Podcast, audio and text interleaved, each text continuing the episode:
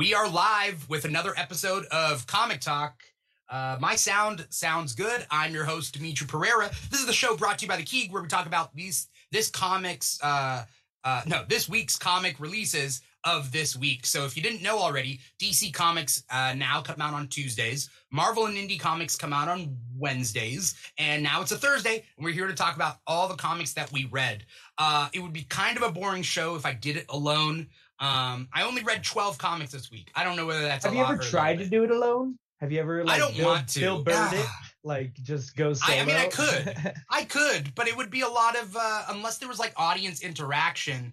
It feels like I would just be talking to myself or recording That- my thoughts. You know what I mean? that that feels like the next hill to climb. is I mean, I could do it. What like I could what do are- it. like Dimithri thoughts brought to you by the Keeg. Like that's it feels like that's where you got to yeah, go. memo, memo to myself. Um, you know, uh, read more comics. No, this week I think I read. I read almost everything this week, plus some indies. So I think you guys would be proud of me. Um, but first, before we uh, uh, uh, get to the nitty gritty, let me introduce my guests. First up, we got Manny Batista coming from New York. Is that where New you're from? York. Live Yes. from New York. It's Manny Batista. How you doing, Manny?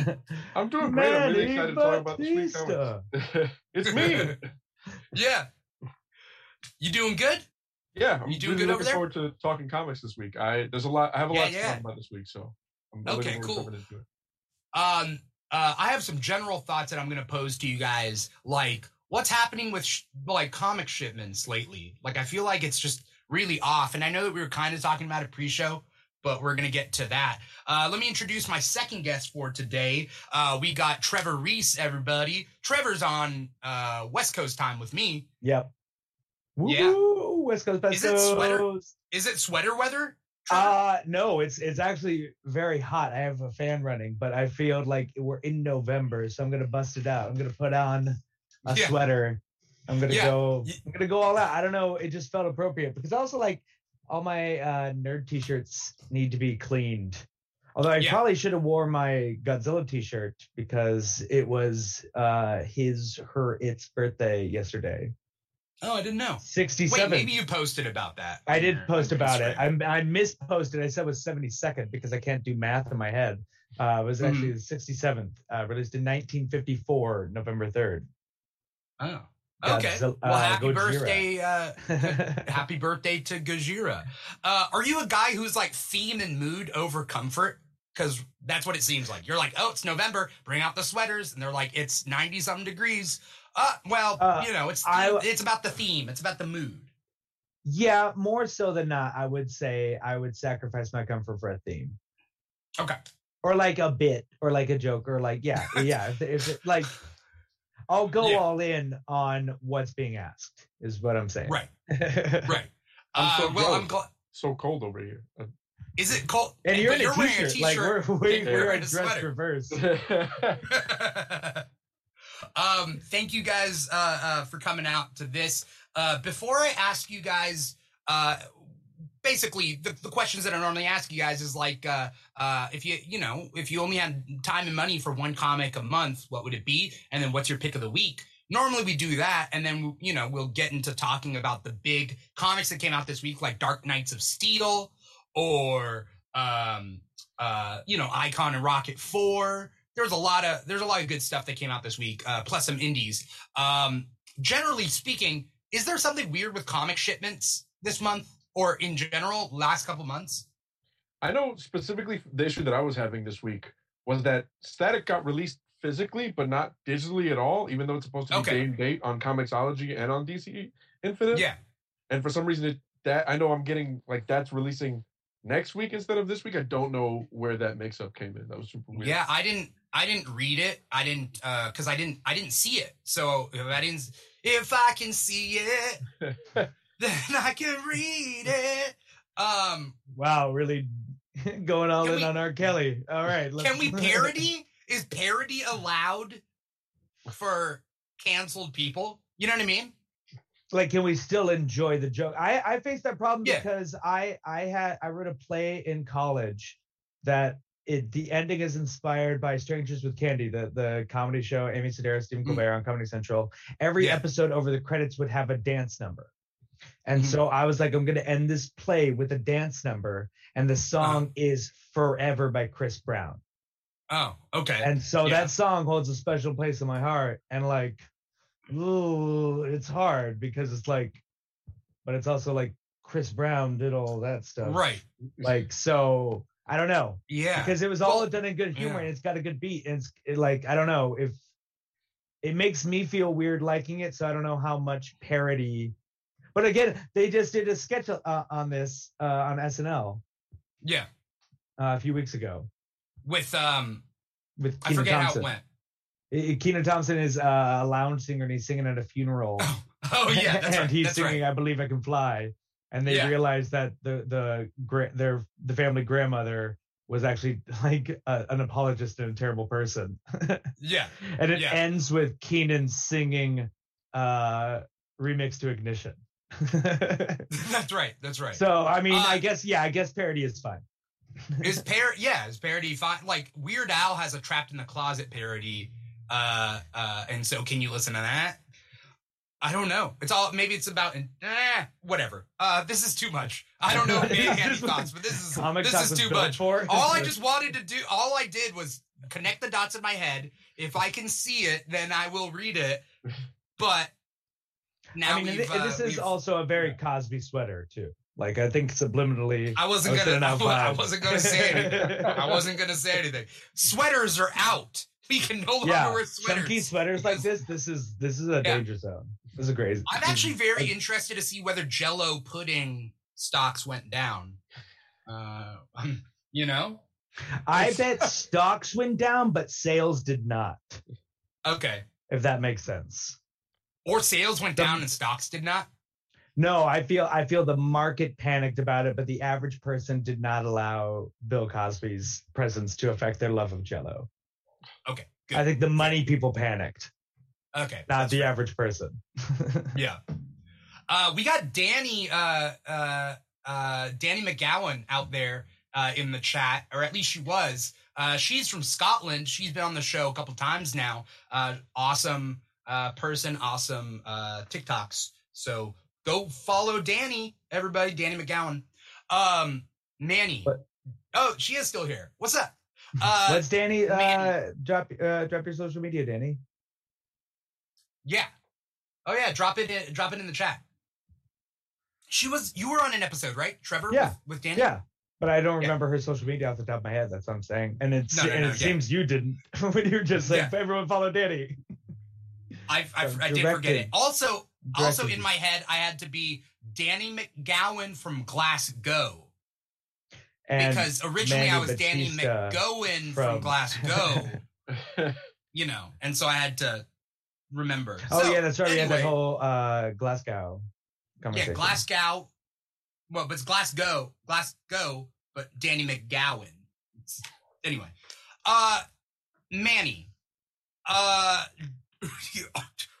are we moving on, or did you have something to say about No. this? I'm, I'm, We're moving on. ready to keep All right. So comics, uh, you were you were talking about how Static Number Four came out, but it didn't come out everywhere. Does DC Infinite, DC Universe Infinite, does that come out the day of? Like new releases come out on that app? for very specific comics, it does all the milestone stuff has been coming out day and date, and you know, Oh. Comixology also updates day and date. I know some of their Yeah. DC horror stuff is also updating day and date on there. Okay. Uh, but otherwise, you know, it's the same thing with Marvel Unlimited, where they wait like I think it's about like a little less than a year before they start putting stuff on there. Okay. It's like six Um, months or something like that. I mean, I don't. Yeah, I don't get to go physically to comic shops uh, uh, that often, especially not because of this show, and I'm trying to keep up with everything. Um, but uh, uh, yeah, there was a couple of things, and then like, did it seem like a slow week this week, or like, I keep trying to make excuses on why it's a slow week because I keep I- going like, it oh, it's the end of the month, it's a slow week, but now it's the beginning of the month, and it's a kind of a slow week. Yeah, number wise, it's it's, kind of a slow week. it's the beginning of a month after I believe a fifth week month, right? That was October was a, a oh no, October was a regular month. Um yeah, I don't know what it was. uh, about this that made it feel like it was lesser. But I think it was like a lot of like new titles were launching, a lot of different stuff. Like there wasn't a lot of Yeah. mainstream titles. Like it wasn't a lot of like monthlies coming out. It was a lot of like specials or m- new new issues of Yeah. miniseries like uh Crush and Lobo, um Yeah. Start of Human Target, which I'm not sure if that's limited or not. It is. Um I think it's gonna It be is. twelve. It's a the Tom Okay. King special. You know what I'm saying? Yeah. yeah, yeah. yeah. And we'll yeah, get Tom to King doesn't do Human- we'll get ongoings to- that much. Human Target. Right? but um yeah there's uh it felt like a weird week just because of what the titles were re- that were released but it was Yeah. like a regular like issue numbers and like like titles released it felt the same Yeah. in terms of numbers There also, a- I, there I thought an Avengers Amazing and a Batman. Spider-Man. Oh, what's what'd you say? I I I feel like I, I go by like what what the big titles are every week to figure out like if it's a light week or not, right? There, Yeah. Like you like you were about to say, there's not a Spider Man, but there was an Yeah. Avengers and a Batman. Uh, but like, uh, not Avengers proper.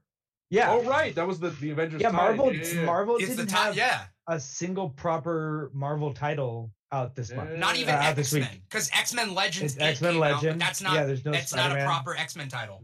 Yeah, every and then like the only thing that had the only thing that Marvel publishes that had a main series issue was Star Wars. I I think So, yeah. I think that's that's Yeah. exactly what it- what what what, yeah, what causes that feeling. It's the like, oh, there's no like big like superhero books out this particular week. Yeah. But there's a Yeah. ton of stuff out. Like there like you would not notice a dip in like if you went into a physical comic book shop, you would not notice like, oh, there's like less titles out. Like Right. you would not notice that. But at the same time, it's just like if you actually like look at the titles that are being offered, just like, oh, they're a little different. They're- yeah. they're They're not the flagship titles, except Yeah. for Batman 116. Yeah, Batman 116 was like it for DC too. Like Yeah. Yeah. I mean, DC had more releases this week, and we'll, we'll talk about it than than Marvel, which Yeah. is is weird because there was a point where Marvel was doing more than DC because DC got rid of a lot of their ongoings, and then they were just releasing some miniseries. So, like at the beginning of Infinite Frontier, DC wasn't releasing as much, and Marvel was like really producing. And so now it's it's a little weird that this week that- it's it's a little that- you know that is DC's sort of uh, like that's how they operate is start low and build. I mean, tell They that to New 52. But New 52 started with the Justice League number 1 and like built out and like had a schedule and like But it was 52 mo- oh, issues a month. yeah, I know, I know, but like they, they like the wave of releases was pretty slow. I think is what you're saying. Like Justice Yeah. League, Yeah. like the only thing on the first week was Justice League. That's it. yeah, Oh, okay. and they slowly a- put them like two or three at a time as as you kept Yeah. going each week. Yeah, I don't Yeah. think it was it wasn't until like by the time we were in the second month that all 52 issues had been or Mhm. titles had been released. Okay. Okay. I'm just saying it's it's it we're we're about like what six seven months in into Infinite Frontier, and so like Yeah. maybe they're picking up the pace now. Okay. It's also a very they are- good week for indies. Like, yeah, yeah I had a lot It of fun reading was. the comic this week. I was I was in that's like my big thing Yeah. takeaway for this week is that the indie stuff was really good. Yeah, Mhm. I uh, I almost ran out of space on my stream deck for for what I allot to indie comics. Uh, but I just hit it. It just hit the right amount, and I'm like, boom, good. I think the Um, lesson is well- you should be allotting more to indie comics. it's That's it's that's what this I'm whole saying, setup is so much work, Trevor. Also, there's not always uh, enough indie comics that like everybody's reading uh, that comes out. So this week there was a lot. get get bullshit from like Blaze. like Yeah, there's there is Like- a lot of random indie comics that I'm wondering like how many can they sell? Like some of these there's some like really indie indie indie comics that I'm Yeah. like, does anyone read it? Not that it's bad, but like I didn't know some of these existed. They find uh, out. one Yeah. takeaway for this for this episode is for people to start reading more indies because uh, there's a lot of stuff that I think that people can jump into like now because a lot of the issues Yeah. that I read were like Yeah. below ten issues at this point. So Yeah. Yeah, I'm definitely not speaking ill of indies. Hmm. Uh, uh, I've talked about this on on a previous episode. Like, I personally don't read that many indies because I read mostly DC and Marvel, just because I like the shared universe, the big Sure. stuff. Invincible, really hit home like for me. Mm. So that's why I read Invincible because they created like this huge world. Um and uh uh but indies are really good for new comic book readers to like jump into if they don't want to jump into some big shared universe and they just want to read the medium of comic books and like you know kind of start fresh and and read self-contained things with a beginning middle and an end hopefully uh indies are really good for that also just like to be able to expand the genre range of comics because it often feels like superheroes are like pigeonholed for the most part. I'm not going to say that there isn't Yeah. stuff that like really breaks out of them. We're going to talk about some stuff that breaks out of that Yeah. mold this week. Uh, Yeah. But I feel like uh, indie stuff has has so much potential for other audiences that wouldn't be sort of uh, uh, that that aren't that don't like that the Cape and Cowl stuff just doesn't appeal to because there's a lot of people yeah that that just is not for like that just don't Right. that just don't feel that and i love being able to go like no no no comics are still for you comics are for everyone here's like a bunch of other Yeah. stuff that you can read like me and trevor were talking about earlier there's like a very particular reader who reads like very specifically image comics right or like like comics that are written in almost like the this could almost be an ongoing tv show style right uh Right. and i feel like now more than ever there's there's a lot of that for that audience and it's awesome which yeah uh uh comic books Well, are not a a genre they're a medium and i think that like people need to realize that it's it's kind of like like there are comic book readers who have read everything Brian K. Vaughan has written except for the superhero stuff. Like there are people Yeah. who have read every single issue of Saga and Y the Last Man, or even I just I just picked up uh The Private Eye. I'd never like it Oh, that book is so 50 good. it's Fifty bucks. So it wasn't until I can get it at the library that I finally like got it. But I have finally have it. I'm like 20 pages in. It's awesome. It's amazing. But like it, it's a different thing. Like, Hmm. and so you have like these readers who, because the the thing about comic books is like, before Superman, comic books were basically just comic strip reprints. yeah they were the funnies Yeah, it was just the funnies. Mm. Put it like the first comic book was just a reprint of newspaper comic strips. And so like s- basically superheroes and the rise of original content go hand in hand, which is why they remain the lasting thing of comic books.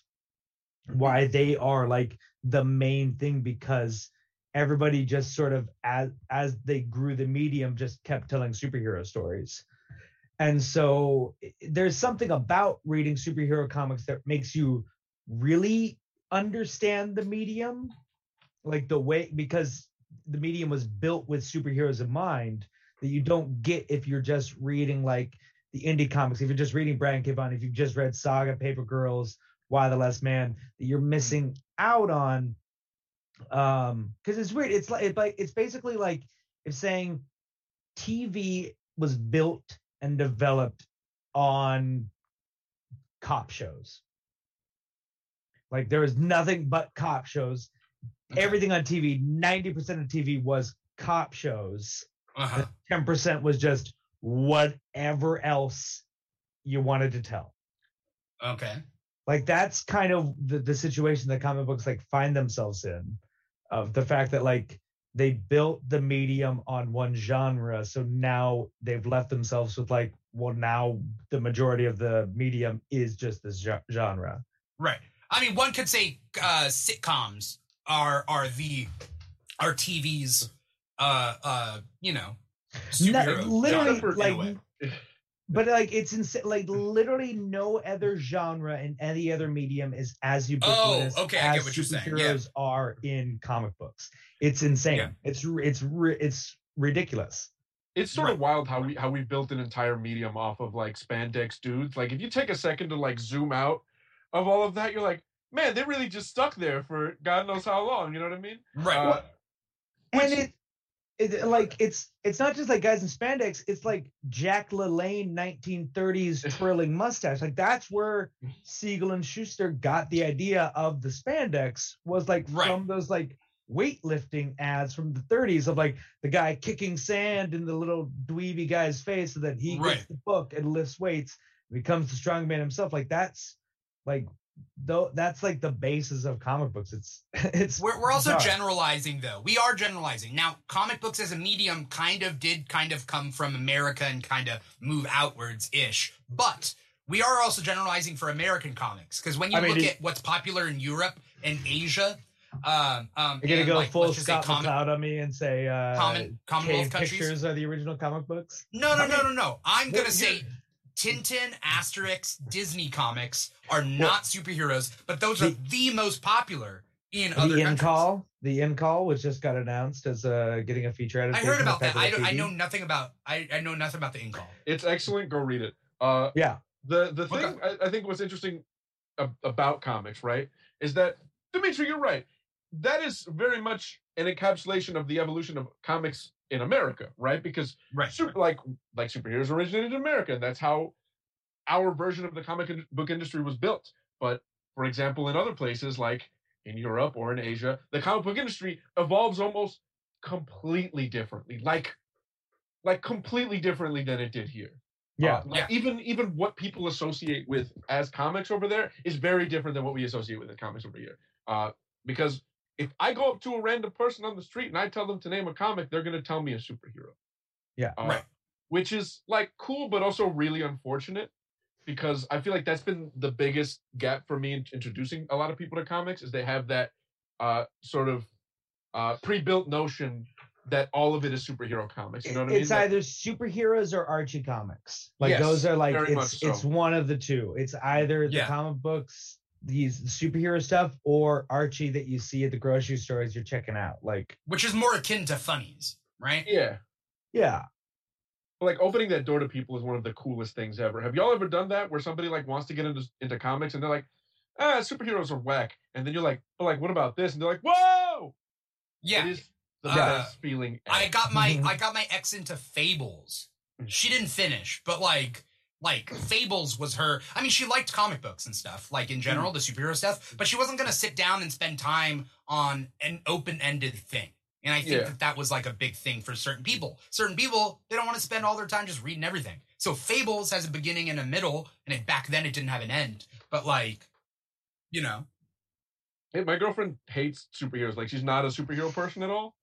But Yeah. I, I, uh, you know, introduced her to a couple of indie comics like Saga and things like that, and she like fell in love. And seeing, Yeah. like, and and I, I used to work at a shop for a very long time, so I would see like that, uh, in different ways happen all the time. Uh, and I love that. And now I think more than ever, indies are in the public eye in a real and meaningful way. Like thanks to Yeah. like shows like The Walking Dead, as much as everybody has grown tired of it, or a lot of people have grown tired of it, or something. I Yeah. think it really, I think shows like that uh, really did a lot to show people that like comics are a lot more than like dudes in spandex, and I dig that as much as I also obviously dig dudes in spandex.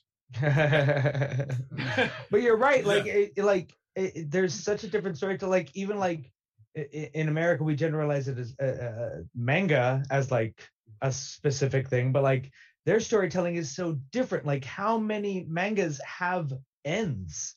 How many mangas are full fledged stories and not Right. just this perpetual second act that uh, we have in, in comic books? Because that's really like right. the main I, I would say the main difference between american comics and the rest of the world's use of uh graphic uh graphic storytelling comic storytelling is Yeah. we don't like ends Yeah. we don't like producing ends to our Uh, stories I think it's because it's linked to big two big companies, DC and Marvel. They Yeah, don't no, want they- an they- end because then yeah. you get the end of your IP. Like, exactly why would you ever? Yeah. Mickey Mouse doesn't have an end, so why would Superman? You know, Well, also because comics that's are how we a- view it. like modern comics are a uh, are a medium or like are a genre. Superhero comics, modern superhero comics are a genre fundamentally built on nostalgia, for better or for worse. Because Mm, the writers right now are people who grew up with those characters. They're not Right. coming in. Nobody's ever coming in fresh to reading to to writing superhero comics. Period. You know what I mean?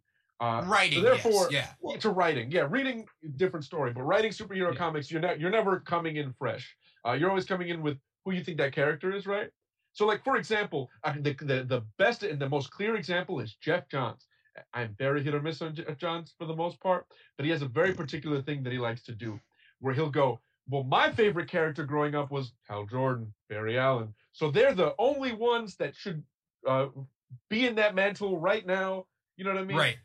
And so we have this cycle of nostalgia because, like, for example, I think without Geoff Johns, the Flash book would have moved like way forward in a way more interesting direction if he didn't bring back Barry Allen. Same thing with Hal Jordan. He shouldn't. He shouldn't have brought back Barry Allen. It's debatable. He should have brought back Hal Jordan. Um, but he he, he definitely should not have brought back Barry Allen. Wally West was, and like Geoff Johns never treated Wally as a second class citizen until he brought back Barry Allen. Mm-hmm. Like when he wrote Wally, he wrote Wally as the num like numero uno. But like when he brought back Barry, Well, no, Wally, he was like, eh, I don't care about you anymore. I'm tired of you. All right. Well, to to to be technically fair, he didn't bring back Wally. DC editorial and Grant Morrison in Final Crisis brought Brought back, back, but yeah. then Geoff Johns Wait, launched the Final Crisis? series. or Final when, when are we talking? That's when Barry, that's when Okay, Barry Allen okay. comes back in Final Crisis. okay, yeah. Um, if, I- if I misspoke, if I said a different crisis, I'm sorry. no, no, no, uh, no, no. You you uh, did. I was think. Okay, sorry. Keep going.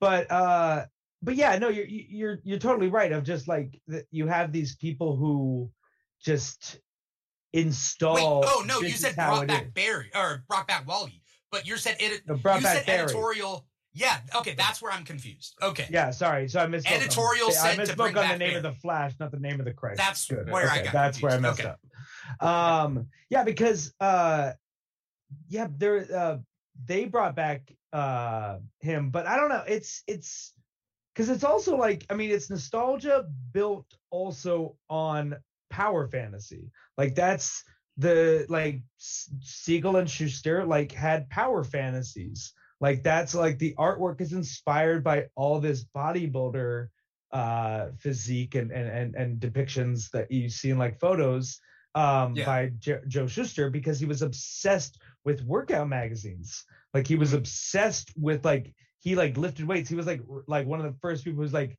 uh like doing bodybuilder stuff just to do it as like a thing The original Greg Capullo. Am I right? you know what I'm talking about? Because Yeah, no, Greg, he- he was- Greg Capullo the- posts on his Instagram all Yeah. yeah. Like jacked. working out. He I'm was- like, Yeah, Yeah. Joe Shuster was draw, the original dude? jacked artist. He was the original jacked artist, and it was like based on the Power Fantasies, and like Yeah. uh, like Lois Lane was built on Jerry Siegel's like Unrequited Loves growing up, like go- going through high school. So like yeah, it's yeah. nostalgia for something that was built as a power fantasy.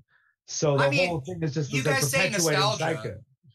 I I agree with the nostalgia thing. I also think that it's it's a interesting overlap of of mythology meets current like progressive change. So there's a power fantasy built into it, but it's a mythology in the way that it's not in the past; it's in the present and building a pantheon that is now.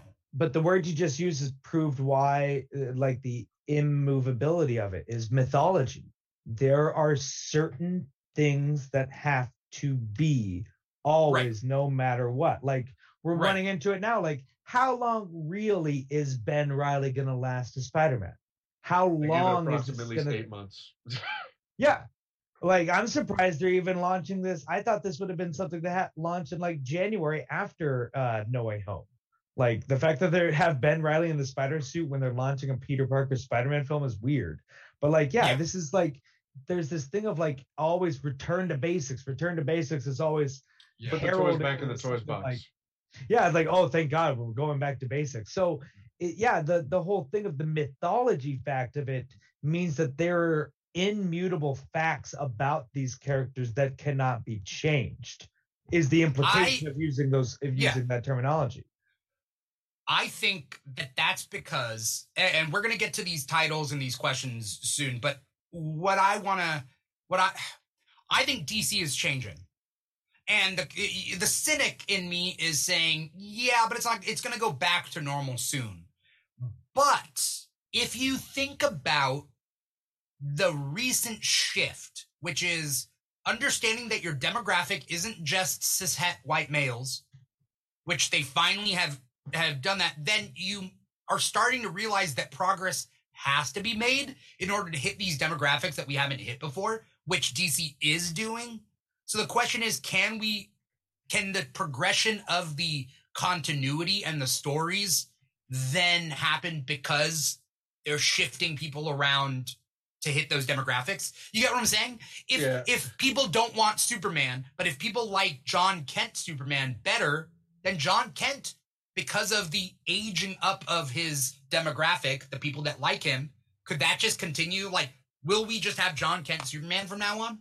I want you Can to that be be right. possible? I really No. do, but every single time that comics have done that, you've been proven absolutely wrong. Marvel has tried that like seven times, bro. Yeah. Like, and every Right. single time, the same. It's the same cycle of we are making real change with this, and then the Falcon is back as the Falcon after a Right. terrible like Captain. I agree. end No, to but- Captain America run. Uh, let's Same go back. Thor, etc. No, but let's go back to what we were just talking about. Wally West. True. Wally West was cemented as the Flash. The torch was passed. A generation grew up with what our Uh-huh. generation, like people Yeah. in their 30s, Actual progress of the continuity. as Wally West is the Flash. Even to the point of like they didn't make Barry Allen the Flash in Smallville. I mean, they didn't make Wally West the Flash in Smallville, but Justice Yeah. League Flash was Wally West. Like Yeah. Wally West was cemented. Wally West was the Flash, and boom, gone. No, Barry Allen is the Flash. Which is Because also that was one Barry Allen is editorial decision. Flash.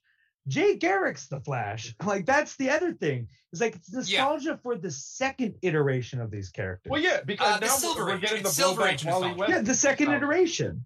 Hear me out Yeah. though. Now we're getting the blowback Wally West nostalgia. As we move forward, people are gonna have nostalgia for different things, and that's gonna be the thing that we move back to. That's why Wally it's West is the. Flash right now in the in the Flash. Because How the, long is that gonna last? fucking the people who are writing the Flash now, or the people who were writing the Flash, Wally West was the Flash for most of that. You Yeah. know what I'm saying? Like, I I agree with this summation though. I do agree with the cyclical summation that we always look 20 years back if the fan base does not change. But if the fan base changes, which it is now, like I like we're, we're- uh, most of us are plugged into TikTok, and the fact is there are 13 year olds that are like Jon Kent is my Superman.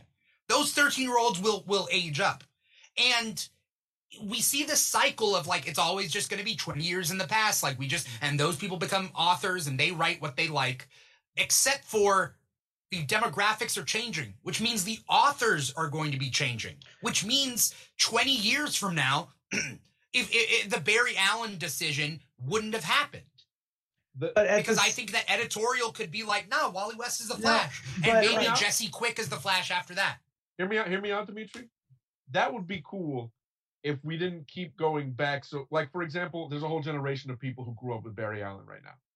Yeah. Yeah. Period. Barry Allen will become the Flash again, and but through hell or high water, because right before this era of Wally West that we are in that just started, right Barry Allen was the Flash for a decade, more than a decade, more than a decade Right. since like when 2009, 2008. yeah okay. uh, yeah, about 2008. flash rebirth Yeah, uh, uh, Yeah, uh, because yeah, I all all I know is New 52 was 2011. 2011. yeah, yeah and he, and he all that's and then yeah, he had been around Yeah. for a bit. for like a Yeah, year. rebirth, rebirth, no, rebirth, no, it was like 2008. So he'd been around for a couple years. because like The or Flash series was like at like 24 yeah, by the time Flashpoint hit. So yeah, it Right, would have been like 2009 trades or 2008. no, you're right. Yeah. Uh, okay Yeah, or like fucking Hal Jordan.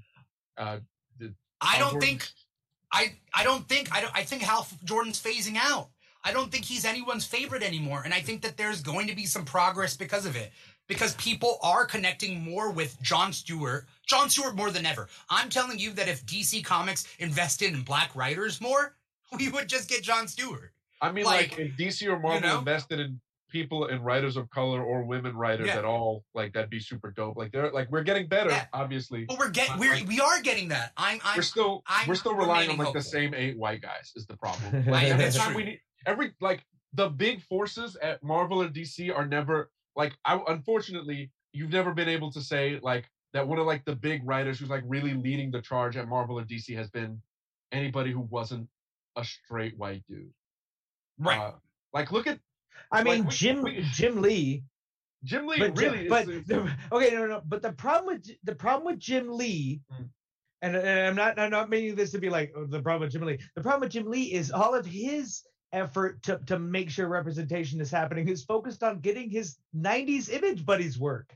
That's like it's like true. Scott Uh, yeah. and then uh, Fabian Ni- Nicieza. Like Nicieza that's like, yeah. Jim Lee's using the door to help his 90s image buddies. But he is but to his credit, like he is a, a, a non-white man who is basically running DC at this point. Like Geoff Johns is gone, Dan Didio's gone. It is Jim Lee at the helm, but Jim Yeah. Lee doesn't have i- i- Jim Lee's the figurehead, but Jim Lee doesn't have uh, uh, the the the support structure below him to enact any change. I Like, that's the I problem. is hate- Jim Lee now. I hate to. Sorry. Oh, no, I'm, make, Uh, I, I- I'm, not, I'm just- I'm, I- I'm, gonna sound like all bitchy. No, no, no. Make your point. I didn't mean to I sound hate- like that. It's cool. I hate. Okay, okay. No, sorry. I would hate to talk a lot about Jim Lee not knowing the complete breadth of him, and I and I know him enough. Uh, I I don't want to. Okay. Uh, how do I how do I put this before we move on to to, The to, to the comics that came out this week. Jim Lee, although being a uh, non-white uh, uh, man, very high up, never seemed to me like for the cause.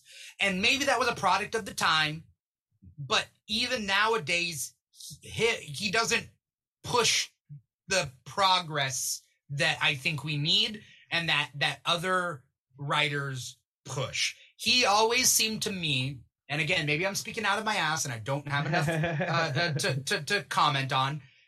His biggest push for representation came from from like Wildstorm and Image, but it they were no milestone. Let's just say that. You know, Jim Lee always seemed like an establishment man that was writing white characters Hear, hear me out though. and drawing white characters. the, the- I think the, the also the also the other thing is that you have you have to sort of take into account a lot of the big minority forces in comics through the years have been artists, not writers, which is why the direction has not changed. Jim Lee, an Mm. artist, like he's written stuff, to, and like I'm not. yeah, yeah, but no, he's an artist. Yeah. fundamentally, man is an artist. Man, Yeah.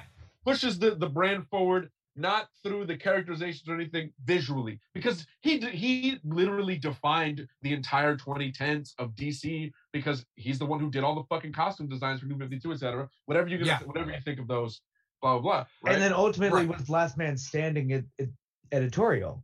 Yeah. like too. Like like it, started Right. with that. It started with his artistic uh, interpret uh, uh, contribution, and then eventually led to he is now fucking running the ship by the end of that decade. Right. But if he's running the shit, has he made big editorial changes? Maybe he Well, is well- who maybe he is responsible for the for the hope that I feel now. I don't know. I can't attribute that. I, I- I- do feel hope now for certain changes that that DC and Marvel have been doing for I, did, representation. I I didn't mean to cut off Manny with with my little snide comment. Uh, but I just wanted to say, uh, well, I wanted to say like the, the the one thing that I I consider with Jim Lee is he was hired as part of a triumvirate.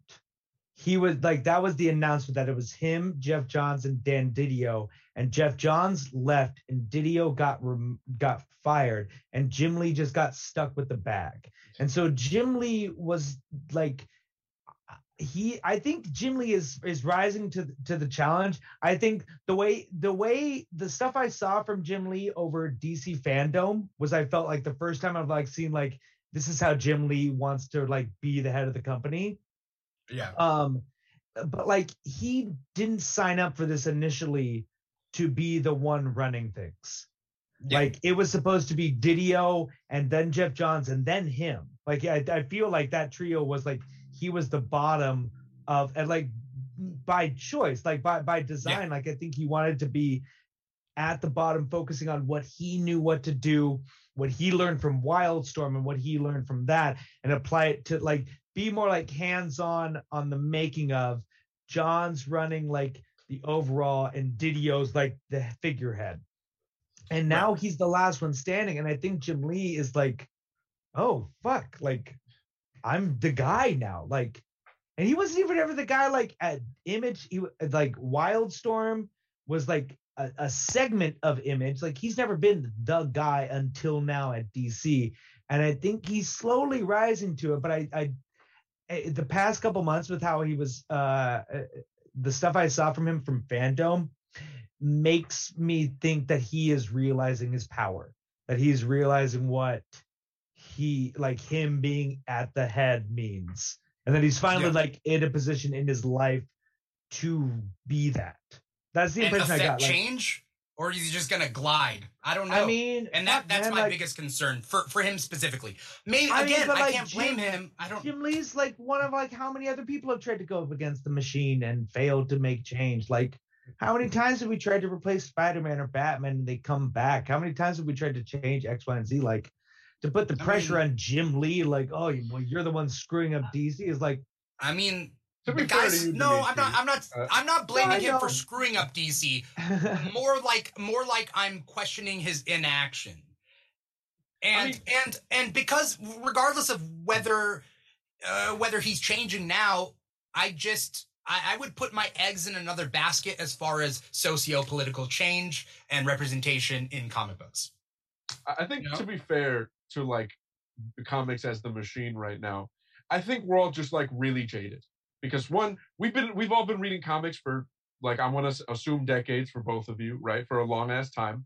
Uh, and so you know you see it you see you see it happen all the time you see like oh man things are getting interesting and we're changing it up and then you sort of go back to the status quo and then you're all like ah Yeah. but then you also sort of miss the status quo because you know wally west isn't the flash anymore uh and you you sort of become like tired of it and and just go like ah it's never going to change because you see and like any any time or at least for me i know anytime that i see like things moving in the right direction i'm like sick i love that i love to see m- more books being pushed by a diverse group of creators, uh, pushing a diverse group of characters. But I'm also always like, I really want this to last, but it never really does.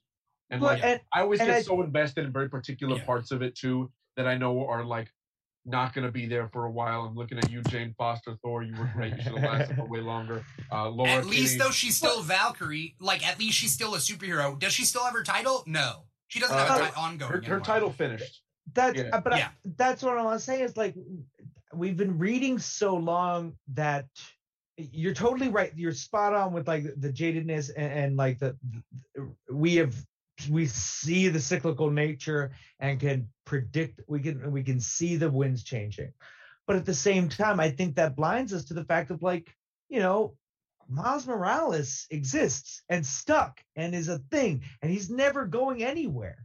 And and and, and Spider Gwen is a thing and exists and is going anywhere. Right. Jane Foster Thor is going to be put on the big screen in the next Thor movie. Like and, and, And she might Miles come back. Who knows? Why wouldn't she come back as as Thor in like, the comics? And how many Like people, when the movie like, comes out.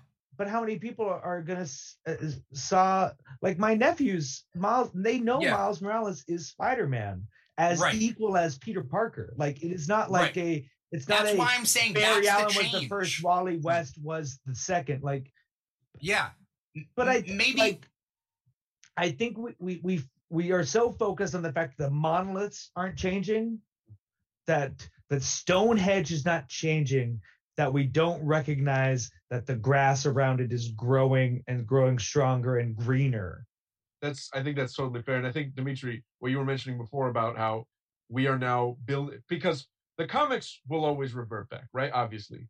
But now through other media, we are building this audience of kids who are growing up with these characters definitively as these characters that Right. probably won't change back for any meaningful amount of time. Sam Wilson's gonna be Captain America for a while, and that's gonna be Captain America to a whole generation of audiences, stuff like that, right? Yeah. Uh, and I think that that is going to definitely affect how sort of comics move forward and things like that because now you're you're weaseling into the audience's heads that the definitive versions of these characters are you know these sort of new and fresh versions of them as opposed to the ones that we've been chilling with for God knows how long. And also Right. keep keep in mind like the comic books are not sacred as the individual text of the mythology of the characters. Perry White, The Daily Planet, Jimmy Olsen all premiered in the Superman radio show. Harley Right. Quinn, one of the most recognizable IP for DC in the world, came from the Batman animated TV show. So like these mediums re- like influence the comic books and so yeah, I think at the same time we should be putting pressure on the medium and and the genre of superhero comic books to be further represent representative but the their other medium the stuff that is getting pushed is being more representative and we are getting kids who are getting to see that and Yeah. um and that will come back because it is like That's what I'm saying. that it's like I'm not. It used to be that it was a 20 year cycle of this moving forward, but because we we now the roots and the and, and, and the tentacles are in people's minds that like more people now mainstream audiences care about rocket the raccoon uh, it's that's that's changing. Then more money is being put into what these people want. And if and people want sam wilson as captain america in the movies they're going to get that. And that will affect the comic books. And we will we won't lose steve in the comics but things shift Well, miles yeah, morales for instance you know that's that's we, like, we do have to move like- on to the comic titles but yeah Don't well, that's uh, like just the final thing is like, yeah, Steve Rogers is always gonna be there, but all Right. the push of the other media is gonna make sure that Sam Wilson's appearing in a title every month too. That's Like true. that's the thing. It's like that's and the that's a recent change. That's a recent change that will build upon it. Just like uh, the the kids, there are literal kids right now on TikTok that are all about X Men, and they're all about queer representation, right? And like they will grow up and they will push for more of that. And I think that by expanding the media's the media of, But- of comic books and movies and TV and stuff, we have now affected change. That's where that- my hope lies. But that the, the the the idea of X Men as queer representation goes back to us being teenagers, with I- uh, I in. X two and the Have you thought Right. about not being a mutant? I agree, Like, that but they've like- built upon that now. They built That's upon it, but the like progress is. is. but the the progress has also been seeds have been planted so Right, of course. yeah I'm not taking our credit like a- away. what are we as outraged about i don't know Yeah, yeah. But Doesn't Gen that tend to be where taking most a- comics arguments come from? Yo, what are we outraged about by the end? Like, is it, Yeah.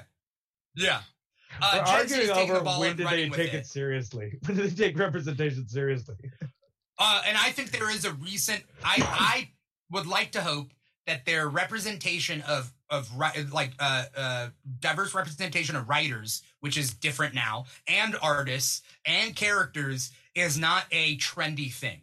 And DC Comics has been putting a lot of thought into it, and which is weird. I I wouldn't put my eggs into that basket, but they have. And okay, we'll see where that goes. Um, let's get into the comics and and and maybe we'll see some like changes depending on like this week's comics. Uh sometimes comic books are like throwing spaghetti at a wall and seeing what sticks. Uh like dark knights of steel. And like they're like all right let's have some fun with some elseworlds and like kind of do that sort of thing. Um what i want to ask you guys real quick is uh if you had money to buy one title a month what would it be? Money and time only to to, to spend on one title a month. Which which would it be? Like this issue this month no it doesn't have to week? Be it just i mean it's just it's just it doesn't have to be this week. I mean well that my answer would be the same as last time i gave it which would be amazing spider-man. Um Okay. but like out of the stuff that came out this week like if i was going to buy one issue this week it would be batman superman authority special. Did everybody read that? Yes. let's uh let, let's talk about that. Let, let's get down to it. Um i i read that as well um this is kind of a, a spinning off of the superman and the authority five issues right yeah I that okay. All right. This is the DC yeah thing. is this I'm where gonna- you're jumping in okay is Yeah. this where you're, Is this? give uh, did I did I just trigger it? Like, are we gonna have Oh, a whole oh, separate yeah. conversation about Okay. All right. real quick. This is coming directly out of the last issue of Superman because in the last issue of Superman, Superman's like, "All right, time to go to War World. Hey, Batman, come meet my new team." And then the Authority is there, and then it's like, you know, to be continued in Batman slash Superman slash the Authority. But the issue with that is the the Superman from Superman and the Authority clearly not the one that we're working with in the main Superman title, right? that's what i've been saying yes But the issue with that is that this book tells you if you want to know how super how this version of Superman, that being the Superman from Action Comics, because that's the one that Action Com- Action Comics said that this is the next issue, part of that. yeah If you want to know how he met the Authority, go read Superman and the Authority, which makes no fucking sense because that book is so different from everything else going on right now, and it is infuriating. Where does that book take place? I there's a lot of questions. It, it doesn't make sense why old Superman is losing his powers and everything in the beginning of Superman and the Authority, and he comes from a world where JFK didn't die, right? Yes, but this book is both a sequel to the current Action Comics, according to the last Yeah. issue of Action Comics, Right. where they said go read. This is back in continuity. It's supposed to be. But also, this book says if you want to see how super how this version of Superman met the Authority, Right. go read Superman and the Authority, which is clearly not the case because this Superman is not that Superman. I agree. I'm. I've What been it mean? outraged about this. What is old? Like, where is old Superman? Because Superman and the Auth- I feel like they just ditched that idea and they're pretending nobody remembered it. Is that kind of what they're doing? They Are they, they, retconning uh, Superman and the Authority already to say that this that he met them in the same way, but this is but it was the Hey, our Superman? Marvel, I uh, Marvel, his, I mean, Grant Morrison historically has gotten their uh stories retroact like retconned Yeah. immediately. I remember literally the like week or two after uh, his uh their final X-Men issue was Yeah. Excalibur number one, where Magneto's like, I'm alive. That's right. The Xorn, Grant the Xorn, Morrison Xorn gets Magneto retconned problem. like that. It Not doesn't make any surprised. It's so Not surprised. It doesn't. I someone really- needs to really tweet. Can me. can someone tweet at at at them at DC whoever like because we need to figure this out because this has been a problem since the beginning of Superman and the Authority that I've always pointed out. Like he's old, he's wearing the Kingdom Come outfit ish. Uh, it's a, from a universe where JFK didn't get assassinated. Like he's been operating since the '60s, right? Yes. Like in the beginning of that, but by the end of that, it's like, nah, we're cool. yeah. What is Also, going on? who like DC has been doing this with a lot of titles where they just set it in an alternate timeline universe, whatever, or the future state or whatever the hell. Yeah. But they don't fucking tell you. So you're reading the book Right. and the continuity is very different here than it is in any other book, and you're like, like, what does it what does it mean? How do I connect Right. these? But then but the issue I wouldn't have any issue with that. I know what the fuck an, an, an out of continuity story looks like, right? But right. But it refers back to it. Yes, the continuities between their out of continuity books, their future state books, and their current books is so similar Yeah. that you're that you're like naturally wanting to connect them. eh, Or even, for example, in this book, they connect them, but they don't connect. This is like definitely a person who reads too many comics problem. But like Uh it's more than I mean it, okay, this let's is just say uh, my Pepe mom Sylvia. I, I'm sure that everybody would have this problem if they were reading it in that order. There, there, you know, it's not just us. It's it's it's it's anything. It's it, it is Well, I mean, confusing. uh, but I, let's. I, I would I would also say like it's just confusing of like is this uh, an annual like a special of Batman Superman that title is this a special for the Superman of the Authority like literally just like I'm looking at the screen we have displayed right now and Yeah. it's Batman slash Superman Authority or colon Authority Special One like I think whose it's a direct book is tie into action. like that but that also that- doesn't make any sense to me. like I I Yeah. I I'm I will just suck up like I, again like going back to we've been reading comics so long like I will just suck up like all right like just draw me in the middle of the story if I like it enough I mm. can go with the flow I'm down like I like continuity as long since like be, like I've given up on caring about it but like this literally is like whose book is this like where is this who's- coming from? Like Yeah. literally, like what what series is this coming from? What's it jumping off of? Because that's a real problem. Like that, like aside from like the story logic and everything, like, am I picking up the special from my series? Or am I picking up a special from another series that just happens to feature all the characters from my series special guest starring? that's where which you're confused. is not unheard of.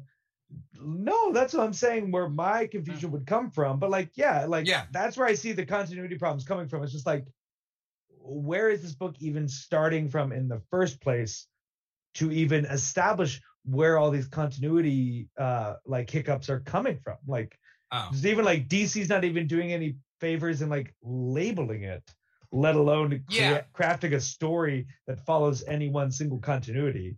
just and the rules the that were issue of established. either book. Like just make just the, the, the next issue of either book. If it's Yeah, the next like, issue is of it Superman, like is make it it the next issue of Batman?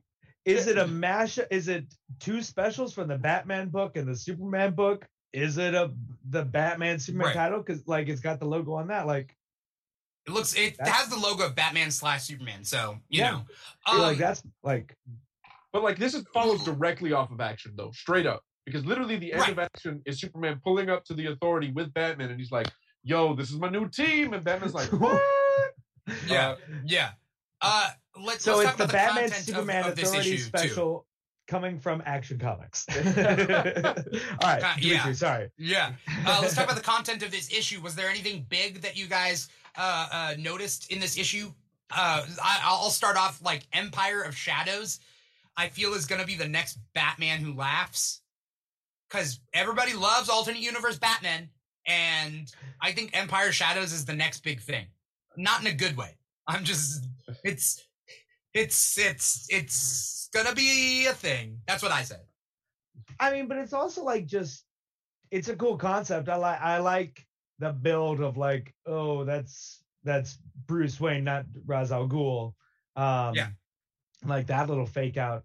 Um yeah, I could see it, but it was also like such a nebulous thing that it's just like that could have just been something they built up that's just like one and done and like maybe we'll see it, but that could also just be like a just let the villain twirl their mustache and if a writer has an idea that we can pick up later they can take it but for now Yeah. we, we could just leave it there and it can be picked up at any time that an idea comes like strikes a writer Yeah, but, but- like They don't kill anyone. Keep that in mind. All the Empire Shadows people are still alive, yeah and they're all alternate universe Bruce's kids.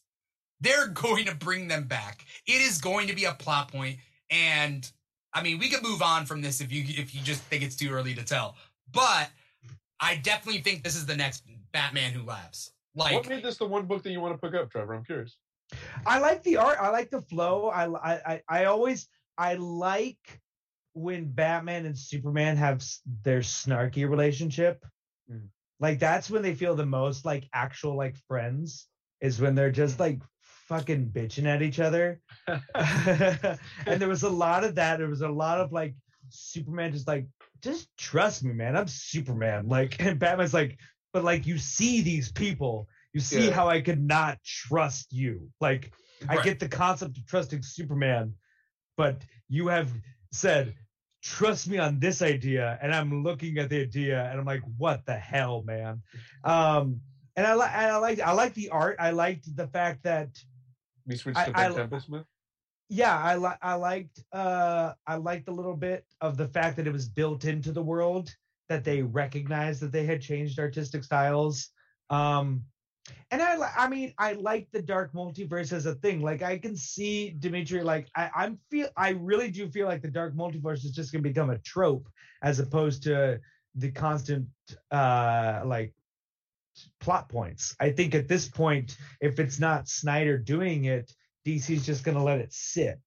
So I don't I really don't see this as the tease of the big bad more like any more so than like the fact the see, the issue ends with them saying like but we'll be back. Mm. But it's like if the Flash Batman and the Joker Batman and all these other Batmans couldn't stop the universe, Ra's al Ghul Batman's gonna do it. Okay, like no, I'm not saying it's to be a big end of no, I know. event. Yeah, it, it- yeah. But might- you might- know they're yeah, gonna it might be a- over. A six issue. It might be a trade. It might be a storyline. I get that, Yeah. but like at the same time, like I think it's more just becoming like a trope, like the dark multiverse being a thing that could rear its head.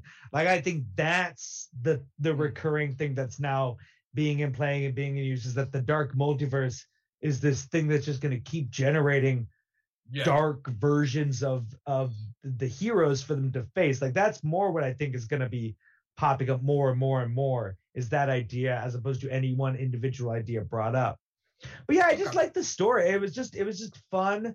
Um it was between that and human target and i felt like that maybe human target might be picked by someone else so i didn't want to pick it. Um so i went with this. But um i'll definitely talk about human target.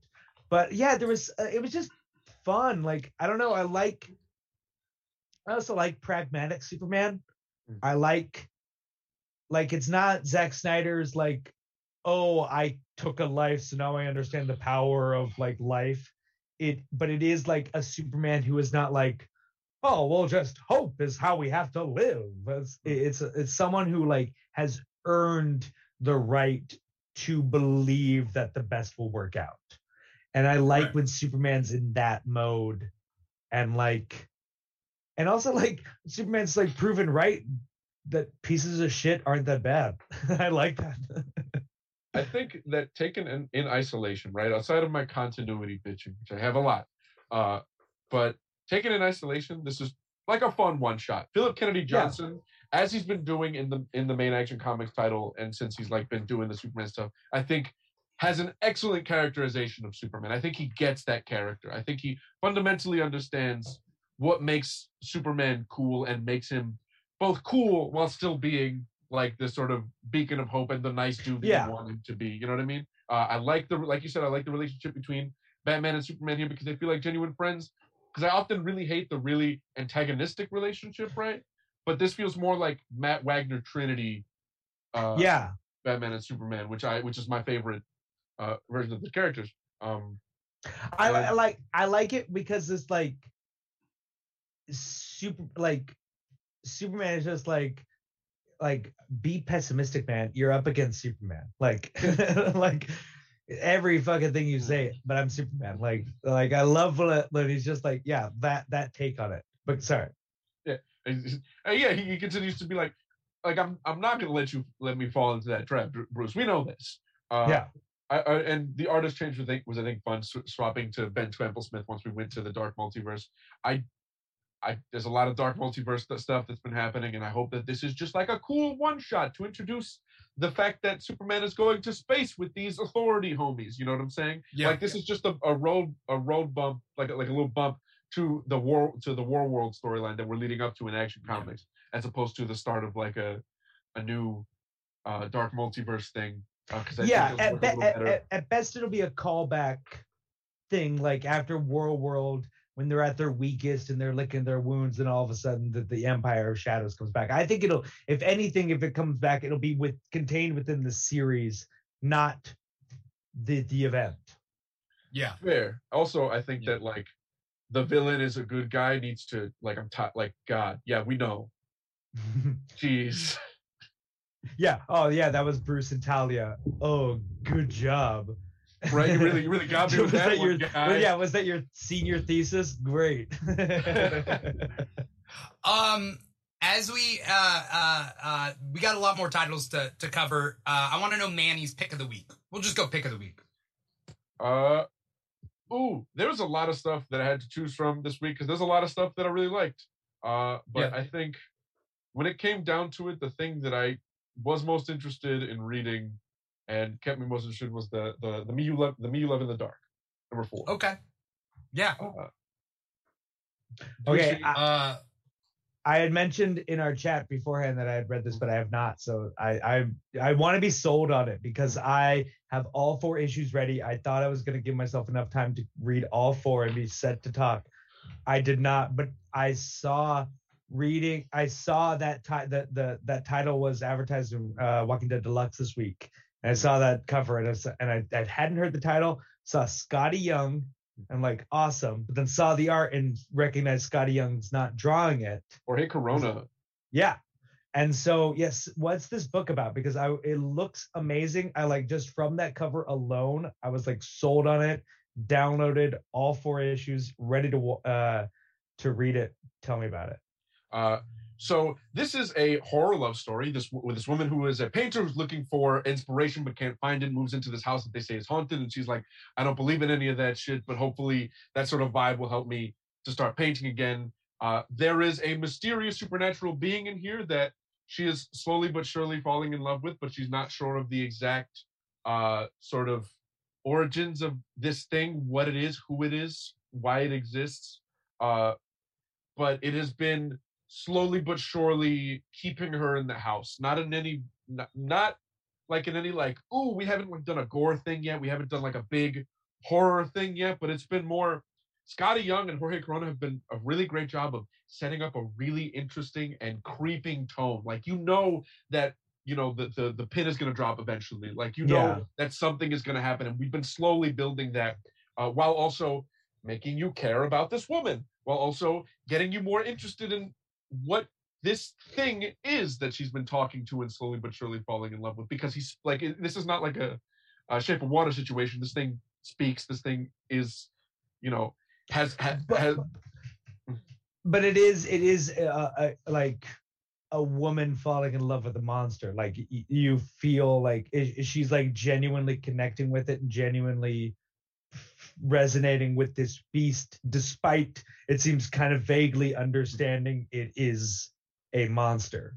Yes. and not a, and not a, a sweet just evil looking monster like a shape of water but like an actual evil force. Like she i think that like for because at, at first they sort of start it's it's a voice.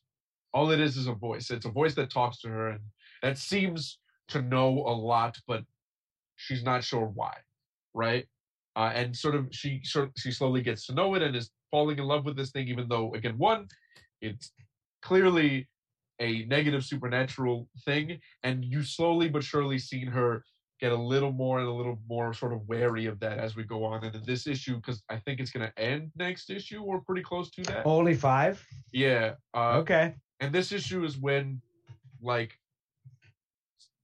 stuff like like thing like things start happening. Um, well, it's fun. Like Image is like uh, slowly building up this little horror wing because they just I I fucking love Stray Dogs that just wrapped up, and that was real quick. That was like five issues or so, but that was a fun, beautiful, quick story, and they they seem to be doing like these like real quick like. Hey, you got five, six issues in you to tell a horror story? That's fun. Like, yeah, the artwork of it looks amazing, and I'm glad that like the story is about the tone and the the the the feeling of it as opposed to like the visual or the shock or the jump scares and everything like that yes, Um, it is. It is one hundred percent about building the mystique and the dread around this Yeah, thing the rather than atmosphere of Yes. the book very much so and i i love that i love and usually like i'm with with slow burns i'm a little impatient but i Yeah. think this slow burn has been so engaging and he has done he has made a slow burn that also genuinely makes you sh- give a shit about this woman and genuinely gets you interested in their relationship. Like he he is building a relationship between them so that inevitably when things start to go awry in whatever way they're going to end up going awry uh, yeah. you're gonna i feel like i'm gonna really feel some type of way about it. And that's all i ask for in good storytelling and in good horror is to make me care about the the people whose lives you're gonna completely fuck up. Like that's why Oh. Locke and Key is so effective because i care I- about those kids. I don't want you to elaborate but i would like an answer to this. Hmm. are you worried you are going to finish this book rooting for their love to last? I am not sure yet. Okay good good i love it i love it. Okay cool. Um, does Skottie Young write and do the art? Uh he, skottie young writes it and jorge corona draws it skottie young's been doing a lot of stuff with other creators at image recently like he did bully wars or Middlewest a little while ago and all of those books have been really good that guy's proven himself to be like a really solid writer who can go through multiple genres i mean i Yeah. think like is it? we're, we're is- si- it- oh sorry I was just gonna say, is Skottie Young? Skottie Young's drawing Strange Academy, right? Is he? I don't think Yeah. so. I mean, Isn't the, Scotty- the one off this issue. I mean, also like Skottie Young is a oft impersonated artist, but also like I was gonna say no, it's uh Del Mundo, No. Mike Del Mundo. Skottie Young wrote it. I'm looking at seen- Academy the special this week. Yep. No, not the special this week. the special this week had multiple different artists. Uh uh because they do a lot of they do like one We had page one art. artist. At the I'm end looking at of I'm, Dr. loo- I'm uh, looking at pages right now. I'm looking at the, the look at go go uh I'm go looking at halfway the through go halfway through each page is a different writer and artist at the end. It's Humberto Ramos on the main book. oh, Humberto Ramos. Okay. All right. All right. which is Sorry. th- fair fair to He looks assume. like he does like Skottie Young when Skottie Young was doing his early work before he got into the like cover work that he does. Because if you look at early Skottie Young, Humberto Ramos draws pretty similarly to that. okay. yeah. That's where I'm confused. Okay. Cool. Cool. cool. Um, oh, Berto Ramos is like the heir apparent to like uh Joe Mans. Yes. And then Yeah, Yeah, kind of. Um, but like it's funny because it seems like we're finally seeing the seeds of Skottie Young delving into writer artist with the Wizard of Oz stuff. Like we're finally like he's fully transitioned into just being a writer, and like I think where he really like learned how to do all of his storytelling was when he was doing those Wizard of Oz books. Like I think, as far as I can tell, if there's any sort of self-published stuff, but I don't think he did any mainstream writing for Marvel or DC until that. Yeah, I think there might have been some like small things because I know that Skottie Young has been at Marvel for longer than anybody expects. Yeah. You know what I mean? He's Uh, been it yeah, I think forever, and those yeah those those Yeah. Oz books he did like six of them, and he was like the sole guy on them. they're really and good. Yeah, and so like it's it's cool to see that now like after all that time like being a like full like writer artist, he's like transitioning into like you know what I feel confident about my writing, um, which is awesome because he's like just as talented as an artist as he seems to be a writer, um, and everything that he's been doing. Um, it's been Mhm. great to see. Also, Yeah. Jorge Corona needs to draw more stuff. Uh, put on everything, please. Um, when it comes to uh like other big stuff, I want I, I do want to talk about like some of the big events that came out this week. Uh, Dark Knights of Steel. Uh, did you guys read that one? Yep. It's Tom Taylor, right? Yep. Tom Taylor is doing a lot of alternate universe stuff, right? Whether That's it's a brand, dark, homie. Yeah, dark, dark. He's doing Dark Ages, right, at Marvel, and then he's doing Dark Knights of Steel here, and he also did Deceased. He And did Injustice. Injustice, yeah. Injustice. You know all the different deceased uh, tie-in books as well because there were like three of those, I think. Yeah, there were like four, four or something. There was a lot. Yeah. they were, yeah, they were quite like he built his own little universe in there. Uh, yeah, I think this has been like this issue because I'm usually pretty pretty hesitant on Tom Taylor Alternate Universe stuff because it he starts to feel samey Yeah. after a while for me at least. yeah, Uh, in terms of like his alternate universe stuff, all feels pretty similar. We've talked about this before, but his alternate universe Yeah. stuff all feels pretty similar to me, and his uh, like main DC stuff also all feels pretty similar to me, but in different ways. Uh, this felt genuinely different from all of that, and I was really surprised, and uh, I ended up really liking it. I'm really excited for issue two. Yeah. Trevor, did you read it? I skimmed through it. I didn't get a chance to really read it. I was focused on Okay. other stuff. But when uh, it when it comes to Elseworlds, I feel like Elseworlds because this is like an Elseworld, right? Uh, even though it's not called Elseworlds, I don't think they're using that title anymore. But I think they should bring it back. But whatever. I guess everything's an Elseworld now with the multiverse. But whatever. Uh, I think Elseworlds, especially this type of thing, is easy to do like a paint by numbers thing, where it's like it's just medieval times and like we're in armor and we're knights and we're fighting like whatever. But like this one, like diverges real quickly from like what a paint by numbers thing would be. And uh uh I'm excited to see what happens. There's some big big shit that happens in this. genuinely surprising. Like usually the the the sort of fun of Elseworlds is look at look at the new design that we've created for insert X character here, Batman suit. Like, Right. ooh, sick. Like you like you Yeah. said, look armor. Whereas this Yeah, one like- is like, oh no, we're taking a big swerve. This isn't this is fundamentally a different character with the same core values. Uh and also we're doing it, we're putting a lot of Game of Thrones' DNA in here. it also there- feels yeah. like uh 1602, Marvel 1602, Yeah. yes. th- yeah. of like reverting back to that and applying it. But this feels like if uh DC was doing Hamlet, almost like the kind of like the way the hierarchy of it all kind of works out. Um no, the art looks awesome. Uh I love The art is really good. Yeah. Um, well, who? Wait, hold on, hold on. I'm looking it up. Go back. Yeah. Uh something While you that- look it up. You, uh, what is this? Uh, Yasmine. Trevor Uh, just wants his YouTube? time. All right. well, no, because because well, no, because for a second I thought it was Olivier Coipel, and I was gonna say that's ironic. Oh, no, Olivier it's- it's not. Yeah, I was gonna say it's ironic because he's not on uh Magic Order Two, which came out this week. Um, Wow. Yeah, but it out looks I didn't read. Magic Ah, Order, damn, Magic didn't Order uh, two, number one came out, but it's Stuart to Immonen, it. Which is it. okay. To completely di- diverge and just, I have a Mark Millar rant where I just like okay, you get thirty. You get thirty seconds. all of his stuff, like he, with the exception of John Romita Jr. to tie everything up together, like he is like bailing on the original artist on stuff. And like it, it- he's just like saying like I am the driving force of this. I am what people are coming to the stuff for. Because yeah, like it's Stuart Immonen doing uh, Magic Circle two. Uh, Right. um, Frank Quitely's not on the Jupiter's Legacy uh, sequel. Like Yeah. he's not going back to his original artist, but still producing all these sequels for these books. And it's just like Maybe it's on like, purpose. but I think it is on purpose, and I and I want to say like I liked the package deal.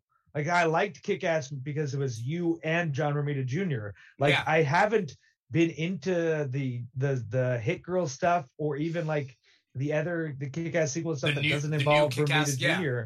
And it's like Yeah. yeah, like the fact that he's like pushing forward without the original artist is like I thought you guys were in this together, but it seems like you're No, just on because your own. and Millar whoever World and his available. Netflix, his yeah, his Netflix deal probably Yeah. has to do with him and him alone. Otherwise, you got to split it. Like, also, hear me I out. wonder whether what's up. Uh, the the reason why is because he picks artists that are really good but extremely slow and inconsistent. Frank Quitely is fucking amazing. That guy takes forever to do a book. Same Yeah. thing with Olivier Coipel. You know what I'm saying? Uh, so when Yeah. he needs to do like that's why, for example, uh, the Ju- even the the Jupiter's Legacy like spin-off book, Jupiter Circle, done by a different guy, because uh, you like you can't do you can't get Frank Quitely to do like a consistent such and such book because it's not gonna Yeah. come out on time. I love all of those artists. also, uh, Millar isn't consistent either. Let's Yeah. be honest. Yeah, yeah. So Millar a is really spade, not like, consistent. the last time he Uh, was on time writing his books. right. And so all those artists have to Because like John the Romita. John Romita Jr. is not that paycheck. at all. John Romita Jr.'s uh, as much like as much as I, now I'm like you know hit or miss on Romita Jr. Dude is fast and dude will put out a book. Yeah, he'll put out But in that's- books like That's my problem with John Romita Jr. Sometimes he's way too fast and his art is sloppy. Like Yeah. like the Avengers run that he had where the hood came back to steal the Infinity Stones or whatever is like years back. I'm like, this is horrible.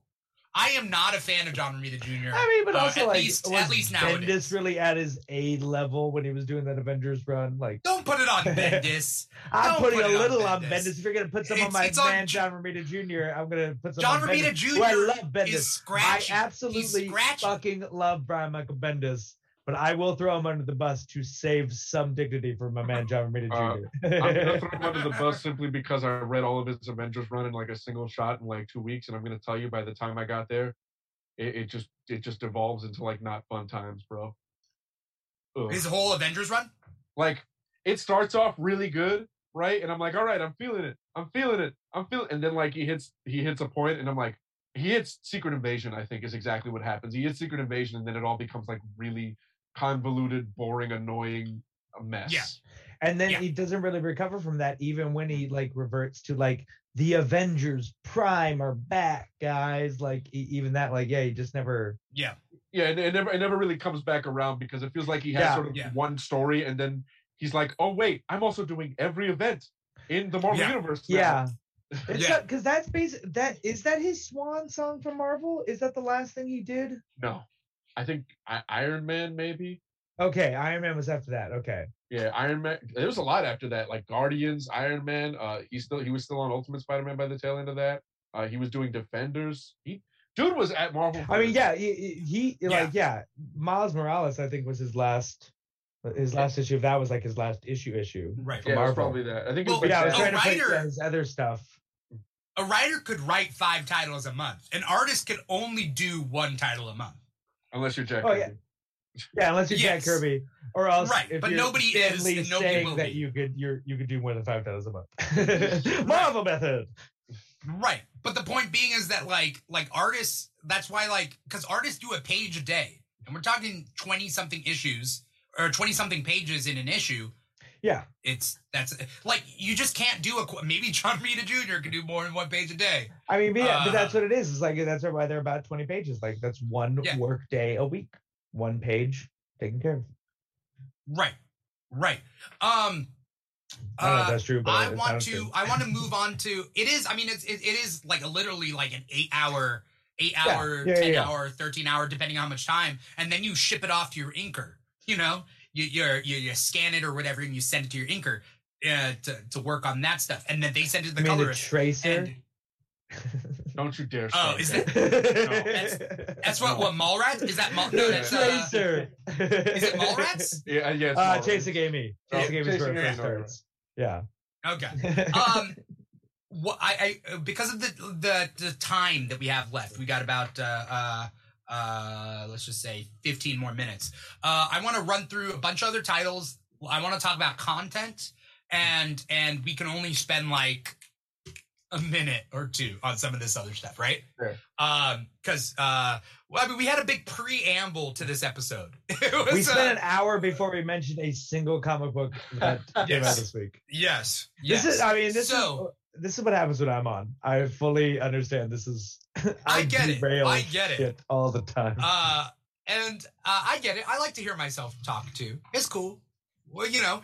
That being said, you're I mean, starting you're to digging deep, you're not I'm gonna. speaking falsely. Yeah, I, I, uh, I. This gave me an idea to do a spin-off of Comic Talk. Uh, I'm gonna think about it, kind of like a state of comics, where we just kind of talk about in general, uh, uh, kind of uh, comics, because we could touch on a bunch of different things, and I don't know. We'll we'll talk about that. that That's any day of the week, 2022. Dimithri. Yeah, that's 2022. I know. I could have you guys and then literally have content for days. Um, let's let's go through a bunch of let's let's let's do it quick. We'll talk about content, what we thought about the content, and then uh, move on to different titles. Um, so uh, I wish I could talk more about Dark Knights of Steel, but I'm not going to. We're gonna we're gonna move on. Uh, did you guys uh, read the Death of Doctor Strange tie-ins, whether it's Avengers or whether it's Strange Academy? Because I am up to date with Strange Academy now, and I'm loving Strange Academy. But uh, did you guys read either one? Nope. I read uh, the Strange Academy book. I skimmed through it, but I also like caught up on it. I hadn't read uh, the first two issues of Death of Doctor Strange. Um, Oh, okay. it's a, it's a cool. I like the series. Like, I, I, it's um, yeah. There's something about like when you get a good Doctor Strange, solid little story that like really clicks. There's something fun about it, and I feel like they got Yeah. something here. Um, yeah, I've not been reading Strange Academy, so I jumped into this blind, but I like Oh, I like it. Um, you Like, should read Strange Academy. It's really yeah, but it's also like I mean, like if you're gonna jump into a series, either jump into issue one or jump into the tie-in issue. Yeah, and you'll be able to figure Uh, everything out. yeah. You only just found out that Enchantress is their mother. So in in the main title. So like, These two guys on the cover, yeah. where Enchantress Yeah. is clearly in the background, looking Right. like their mother. Well, she is definitely their mother, but what I mean is in the Strange Academy books, you only just found out. So if you started off, you won't like you'll know that, I guess. But How many issues is You know. Strange Academy in? tw- uh, twelve, uh, either eleven or twelve. They either their eleventh or twelfth issue. Yeah, Ah, it's it's. I I think they're gonna mine that intellectual property and do a Disney Plus Harry Potter esque show. That's what I think the series is for. Uh, but we're gonna move on. But I mean, do you have any final thoughts about this one? Did you like it? As a that was fine. cold like, I, I like, yeah, I like, I like Mike Del Mundo's art. Uh, I had forgotten that. Um, Okay. eh, but yeah, the art look looks really great. And again, Skottie Young on writing duties uh, did a great job. Like I wasn't lost. Um, Yeah. Jumping into it. Um, is is Del Mundo the art like the main artist? Was this like the the the actual team? I don't think so. No, Humberto Ramos is. Oh yeah, we were artist. talking. We were just talking about that. Yeah, yeah. Uh, but I, I, Yeah. I like Ramos. Um, but like I, I, I liked Del Mundo's look he's got like a lit. Del Mike Del Mundo, I think. eh, correct me if I'm wrong. Uh, I think was like cut his teeth on like Vertigo stuff. Um, like I think he was doing like kind of Sandman, Hellblazer, uh, stuff like that because I I remember the name and looking at the artwork, it looked very like Vertigo inspired, like that Mm. sort of Sandman uh painted like yellow tones sort of Mhm. thing. And yeah, I I know he did some stuff. I I just can't for the life of me remember the titles Del Mundo's been on. But yeah, I really Yeah. like that style of like yeah, like the like late '90s, early 2000s sort Yeah. of Sandman look, like Yeah. how the books looked at the end of the run. Uh, yeah, I mean, it's not the artist on that, uh, but uh, I mean, Well, Ram- Humberto Ramos is is- good too. Yeah, Alberto Ramos is the the, the modern uh, horror guy because I mean he cut his like all, all the Top Cow, um, and or Top Cow or Wildstorm. I forget what uh, where it was from, but like Crimson. out there, um, and like all the like horror movie, uh, all the horror series that he started off with. Like I'm not surprised they have him on here. Uh, Um, as far as Strange or uh, this one goes, like uh, I thought it was pretty cool. If you like the Strange Academy title, Death of Doctor Strange Avengers tie-in. Uh, I don't know if you guys read that, but uh, it wasn't that good. And the only good thing that they did was tie in the the um, relationship between I say Cyttorak. Do you guys say Sidorak or Cyttorak? Sidorak. Okay. I Uh, ha- I haven't come up with a a, a way I say it. Okay, that's I have no opinion. they tie in the relationship between the god of Cyttorak, Sidorak, um, and the Crimson Bands of uh, of that, and they kind of like hammer home that like Juggernaut is related to the god that also has the Crimson Bands that Doctor Strange uses, but Doctor Strange is dead, so then there's something happening with uh, Sidorak, you know. So that's kind of, and they look, and there's like these like avatar things that look like Juggernaut. But then they're I like, do- but we know Jug- where Juggernaut is right now, so these are obviously not him. So that's kind of the premise. Um, is this kind of following up uh, on the idea that was introduced in the second issue of the the idea of like all these incursions are actually retreats? Uh, yes, yes. Because like, Uh, I, I like that premise. I like that idea of all Doctor Strange's death is marked with all these incursions on Earth, but it's people fleeing from all this other shit. That now Right. that Earth's barriers are broken down, they're like, oh, finally, I I've been hitting at the door and pounding on it, and finally Right. can get through now. I like that idea of like, because then it's like you have this looming threat, but now you have all these X Factor characters popping in right. they're not eh, they're not fueled by nefarious purpose but they Right. also aren't the best of uh forces you want in our on our dimensional Right. plane so i like that idea Yeah, and it's spitting out a D- Death of Doctor Strange number two. Um, it it wasn't that good of a book. Let uh the this Avengers tie-in, but you know it was what it was. Um, Manny, you got a big book that you want to talk about Uh, real quick? a book that a lot of people aren't going to read, but I think they should. Silver Coin number six. Uh, Silver Coin is a horror anthology written by different people, all drawn by Michael Walsh. Uh, this issue is about a kid who gets consumed by a horror video game, and it's really cool. Uh, read this whole book whenever you see an issue on the stands. Pick it up because they're all standalone. Okay, awesome. Uh, Primordial number two came out. I read Primordial number one and two. Uh, also, just coming off of Stray Dogs, I keep being just feeling sad for dog characters in these comics, and I'm like, ah. But uh, it, it's cool and it's shaping up to be interesting, and I'm trying to figure out how it all fits uh, together. But it's definitely like rush, uh, like Cold War, space age, like sending dogs to outer space. But then the it's it's it's 2001: A Space Odyssey meets dogs. That's kind of what it is, right? Yeah, pretty much. I like this issue, Yeah. but I, I feel like this is definitely an in between chapter that really doesn't stand out uh, by, by itself. Ooh i didn't realize that andrea sorrentino is doing the art that's awesome that It sounds is, like and it's really good art. yeah It's really good art and layout. but i love like, the like the, the atmosphere that they make yeah. and with jeff lemire jeff lemire like when he does like space did you guys read uh trillium when Truly it came out yeah Trillium. Trillium was like a head trip uh sci-fi Mm. thing that uh Jeff Lemire did art and writing on for Vertigo, right? Uh, yes. Yeah, I if think you yeah, like was, Gideon Falls, this feels very much in that vein. Okay. In okay. terms of what Mm. the, the sort of aesthetic of the book is. Okay. Um, did you guys read Icon and Rocket number four? Yep. Downloaded it, didn't get a chance. Mm. I liked it, and also it's. I think it's also kind of interesting that they're show. They're, they're it's a mirror universe a little bit to the DC universe because they name this villain the Manhunter from Mars. Yeah. It's not J'onn J'onzz. It's just kind of like throwing nods in DC's like direction, and you know so on and so forth. You got anything to say, Manny? I, I like this issue. It just felt like it was the punch punch 'em up issue. You know what I'm saying? Like I Yeah. I feel like we we were getting such like big ideas and stuff like that in the last issue. We just got to do like, all right, get the superhero stuff out of the way so we can get back to that, which is sort of interesting for me, right? Like I'm I'm not so much like putting emphasis on the superhero stuff here. I want them to sort of explore the Yeah. big themes that we were exploring, but we had to take this issue to just like beat the shit out of the bad guy and things like that. And Yeah. like, ooh, there's more of them. Yeah. Trevor, did you did you have something to say real quick?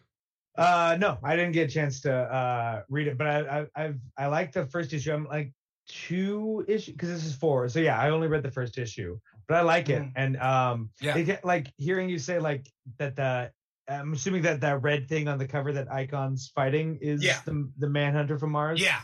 Um, it kind of So- it, it's funny because it kind of feels like uh Stanley presents or Stanley imagines Yeah. sort Yeah. of thing of like Yeah. yeah we're gonna take some names and we're gonna use some stuff. It's not the actual characters, No. but we are gonna like use it and, Yeah. and, and pepper it in. Um, Yeah. which DC also Superman was killed in the crib. Superman's killed in the crib in like issue two uh, of this. Like they mentioned that there's another baby that comes from outer space in 1930, whatever they said, and then Manhunter from Mars kills him in his in his crib. So All right. like they, they they're alluding to DC stuff, but then they're like, nah, but we're our own thing. Like it doesn't really. matter. you know. Um, Miracle Man, uh, Miracle Man. Why am I saying Miracle? Mr. Miracle uh, Yeah. finished its six issue miniseries, and I'm gonna be honest. I don't know why this miniseries had to happen, other than introducing Shiloh Norman to this new DC universe. It was kind of confusing, and uh, I would take it or leave it. The art's great, and Shiloh Norman is cool, but eh, I don't I'm know gonna, I'm going to uh, uh, confront you on that and say I'm going to Uh-huh. definitely take it because I think that despite it, yes, being a little confusing, yes, getting into a little like loopy time stuff at the end, the theming of this book was excellent. There's a very specific line in here where Shiloh says that legacy is pointless if everybody in that doesn't leave part of themselves there. Like Mm. legacy is meaningless if you continue just to try to be the person behind you. Uh, and I think that is Right. such a fucking impactful and real ass line, both like meta textually, right? As in in as sort of looking at uh hit uh legacy in DC Comics, right? Uh, Right. Like the best legacy characters are the one that left their mark in that and didn't and weren't just like copies of the one previous to them, ones that did things differently. And if that and tell Yeah. me that isn't like the uh the sort of motto of what we're doing going forward at DC, but also uh, I just think that this book was really good in terms of establishing who Shiloh Norman is and doing a lot Yeah. with going like uh, even the end of this being not the big superhero fight, but him being like, my name is Shiloh Norman and I am Mr. Miracle and I'm a black man and who is a public figure. I think that's really important Yeah. to see. I really like that that that kind of stuff in this book, and I think more people should read it. That, Yeah, it- and it's doesn't like- it end with Shiloh Norman is? Yes, Right? Uh, yeah, that's Isn't that what they, he says, right? Yeah. yeah, yeah. Uh, Shiloh is, and then and then cut, yeah. and then like black. Yeah, But like that's it, Yeah. that the the way like Miles Morales was intentional by Bendis to be like mixed raced. Um Shiloh Norman never felt like an intentional like oh we're gonna see the the, the what the the uh what apocalypse looks like through the lens of a, a black man like it just felt like just make him black because he's going to be different than Scott Free. Like it never Yeah. felt intentional. So it's cool to hear someone finally acknowledge him. Like, well, but he is a black character regardless. So that means he could tell stories. That means we could do stuff with it. So I, I, I like, I completely slept on this whole mini. Um, I really didn't even like register it was like coming out really. Um, so it's cool to hear that that's kind of where it goes and that it is about because Shiloh Norman is also like uh not necessarily but kind of like a hanger on on the on this thing because it is like the thing of like Scott Free is like the son that was traded to Darkseid like Scott Free is like a figure in the mythology of the fourth world whereas Yeah. Shiloh Norman is just a guy who's just a part of it and just part of the saga just as a part of like a component of it and they so do it's a lot to clean up Shiloh's backstory and to clean up like what makes that character cool in the beginning of this book, which I think is rad. Yeah. So Yeah. Yeah. Cool. I, I I'm really excited to see it because yeah, Shadow Norman's I, I feel is a character who's always had such great potential, but because there didn't seem to be a real reason to establish him in the first place, slash the sort of continuing specter of the original Scott Free hanging around, um, that it's cool to f- see that they finally have like a story for him to let him break out and be his own thing, to be a Wally West Mr. Miracle, a, a just Yeah. as valid version of the character, um, while also not being the originator.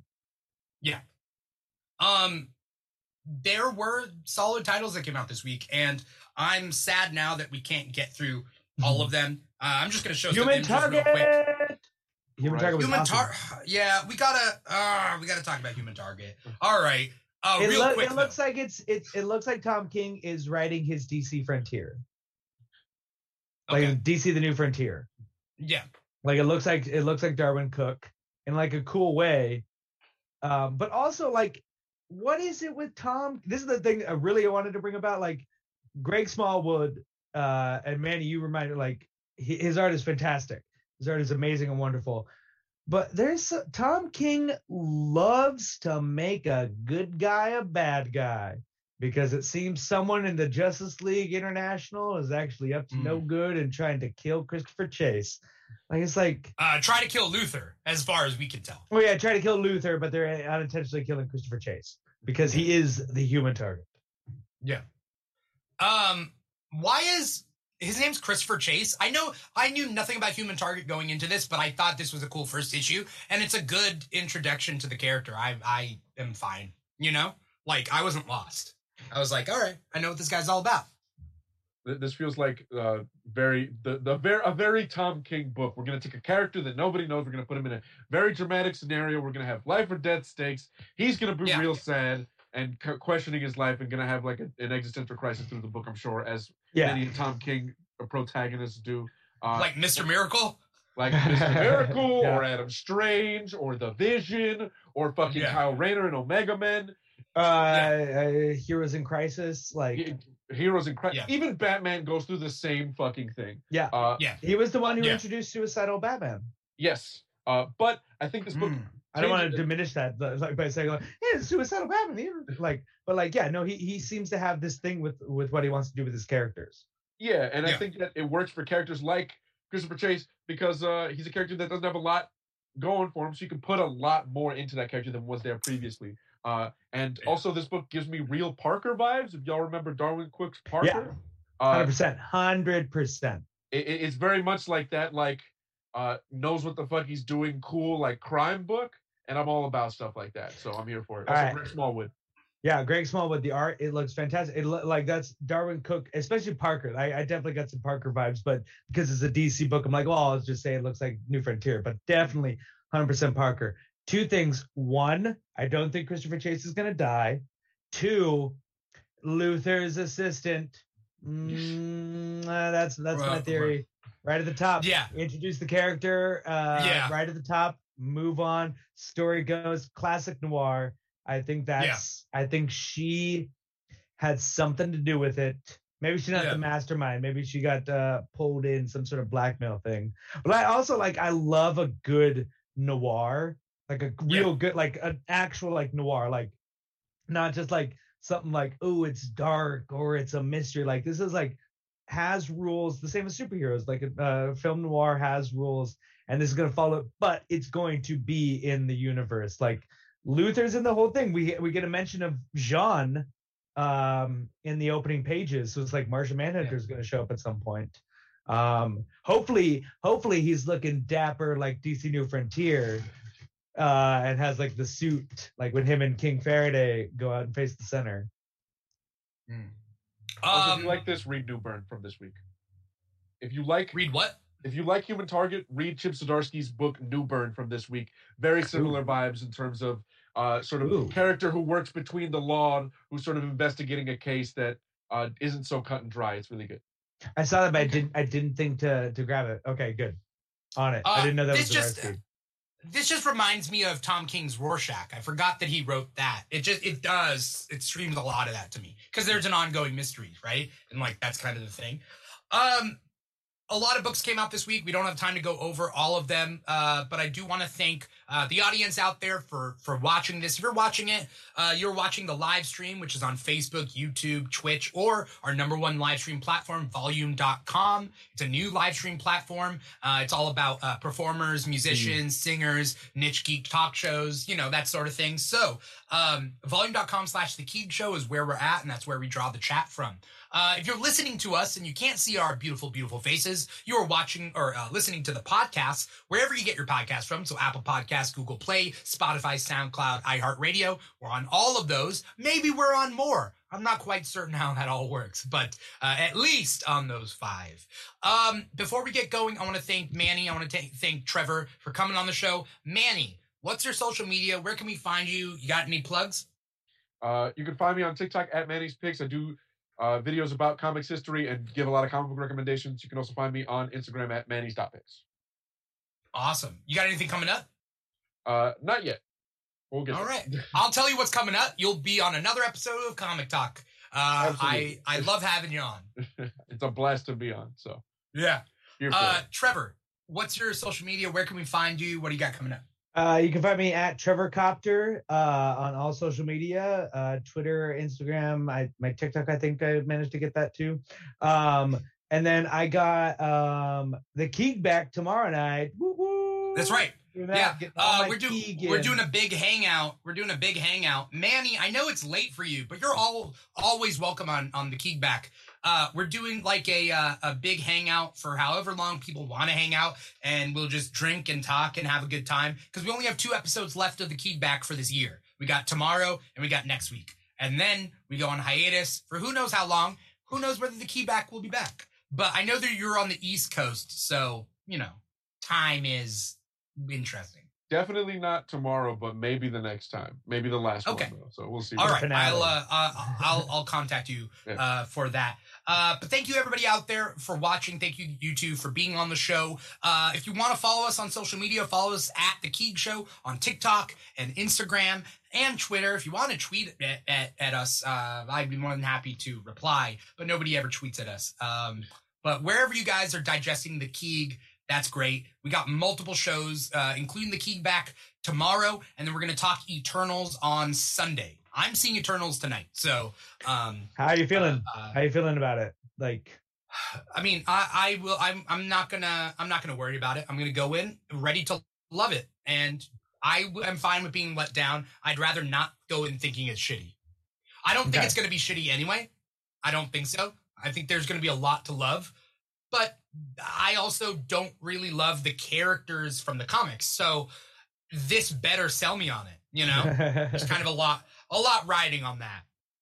Um thank you to everybody out there once again. I'm your host Dimithri Perera. This has been another episode of comic talk. Uh take care everybody and i'll hopefully see you either next week on comic talk or on another uh, episode of anything that we do here at the key.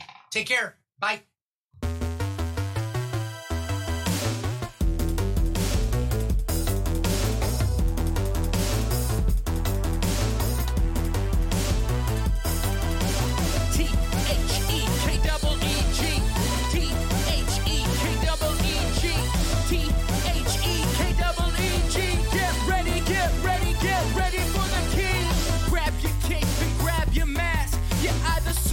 strong or super fast.